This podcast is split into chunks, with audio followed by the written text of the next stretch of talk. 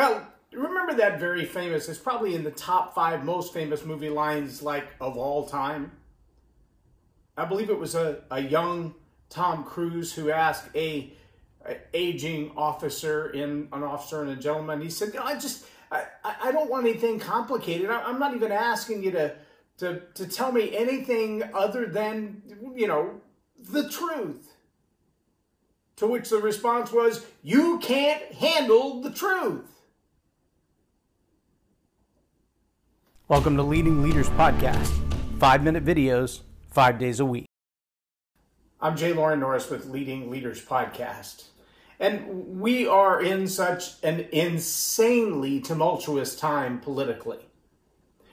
We've seen over centuries politicians kind of weave in and out of ideas. And one season they vote a particular way because it suits their best interest or their political party or the pork bellies, you know, the money that's being handed back and forth left and right to manipulate the not only the political climate but the local business economy.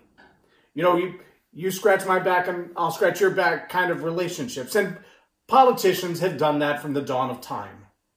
I mean, all the way back to the days of Pharaoh, all the way through the days of Jesus, all the way up to yesterday. Politicians understand that there's money in power. They also understand that the more power, the more control. And the more control, the more power. And the more control and power you have weaved together, the more money comes from it. So, yes, on the one side, if you have a lot of money, you can create a lot of power and control. And on the other side of the same statement, if you have a lot of power and control, or you have enough power that you can wield control, you can generate money almost as if from thin air. In fact, in the halls of Congress, on a regular basis, they literally do generate money from thin air. That's why the dollar value continues to drop. That's why gold's value continues to rise. It used to be that you could buy a gold coin for a couple hundred bucks. Now it's a couple thousand bucks. At one time, it was a $1 for $1 kind of a ratio. Not anymore, and it's been a long time. But why does that change? Well, because the halls of power keep manipulating the ways that they control people. I'm going to say something that I believe leaders need to understand and leaders need to be honest about. Michael Stressenberg is a guy who has just written a book. Um, and this isn't about promoting his book, it's about promoting a concept that he embodies that really probably gets under the skin of a lot of people. His book is called Apocalypse Never. But Michael is a guy who, a while back, was on the cover of Time magazine as one of the foremost environmentalists in the world. He was an environmental hero to millions of people because he helped them understand the, the environment and global climate change and the impact that it was going to have on the world. and a lot of people figured out how to make money with that. And there's a whole lot of fear mongering that goes into global climate change.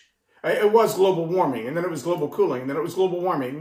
Now it's just, you know, we don't know if it's going to get colder or warmer. We just know it's changing. Well, duh, it's changing. Of course it's changing. It's been changing since the creation of the earth. The question is, why is it changing and what culpability do we as human beings have in it and what should we do to better manage it or steward it? See, Michael has recently come out and said, you know, the idea that the forest fires in California are because of global warming is just plain silliness. It's just bunk. However, if the politicians can figure out a way to print money out of thin air, whether it's to fight the fires or to create some other level of control, some other new regulation, some other new way to have power, then they can have more control, which means they can have more money. Have you heard of carbon offsets? Yeah, carbon offsets are a way of you paying the government to prove that you're a good citizen. It's like a dowry of sorts. It's almost like hostage money. We're going to keep you hostage. Now, we won't prove to you that we have your loved one, but we want you to keep paying us. Carbon offsets are supposed to be a, a form of global taxation that every country will have to pay based on their carbon emissions because of the damage it will do to the climate and climate change. And the wildfires obviously are a sign or a symbol of that. But if you look at California over the last 50 years, the ambient temperature, this, this typical temperature, has raised an average of three degrees.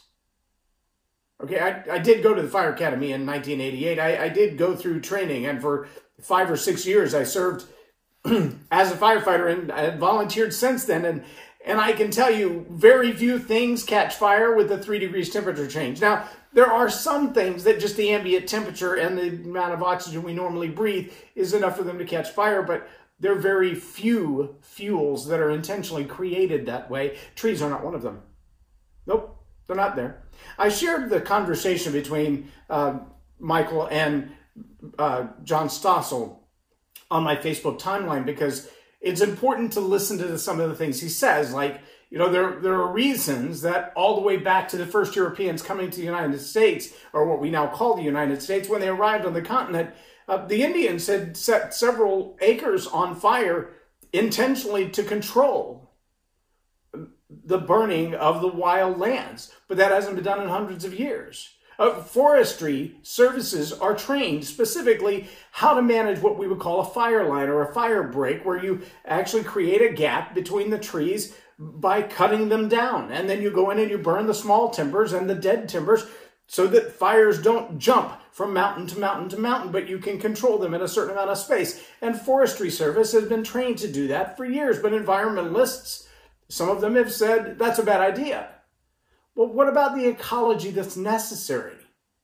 See, all of this really has to do with leadership in this way. And I hope this doesn't seem too far afield for you. Yes, it's an issue that has been made political. It's not a political issue. And that's where leadership comes in. We've got to understand that there are things that just require good common sense, good common practice. There are things that you've just got to do right and they don't all have to be political. Political comes in when you decide you want to create power or you want to create control. And so you begin to manipulate facts, manipulate information. You begin to lie so that you can gain control over a group of people or over a process. Now, frankly, the idea of looking at something as ambiguous and uncontrollable and beyond the means of control of human beings as climate change and saying we've got to get a handle on this and creating literally trillions of dollars of industry and taxation and government control from the EPA all the way across the board to manage what is beyond the control of human beings was brilliance at its best. Talk about creating money out of thin air. The whole climate change has been a leadership challenge. Because on the one hand, what kind of horrible human are you if you don't want to save the earth? And on the other hand, how much more money can we spend to save the earth? Well, who cares as long as we're gaining it? As long as we're getting paid the taxation, as long as we own the companies that are getting paid to create solar energy, $500 billion to create solar energy, to find out that the company filed bankruptcy, but none of the money was given back? Where did that go? Solarna? Was that the name of that company? Anyway, I digress. Leadership is about doing good. It's about using the influence that you have to improve the quality of lives of others. It's about adding value. It's not about gaining control. It's not about manipulating people. It's not about creating money from thin air. But as one example, where politics, where control has taken advantage of people's limited exposure, education, and knowledge, climate control is one of those things where money has been created out of thin air for the purpose of controlling people and increasing power. And if you think I'm crazy, just watch some of the environmentalists who flipped side and said, you know, it was global warming, it was global cooling, now it's climate change, and we really can't do much about it except better manage what we have. That's good leadership. Some of the other stuff that's happened around climate change, um, it's just a farce. Simple as that. I'm Jay Loren Norris with Leading Leaders Podcast for Tell It Like It Is TV. Have a good Subscribe now for our extensive video library of leadership lessons promoting faith family, and freedom.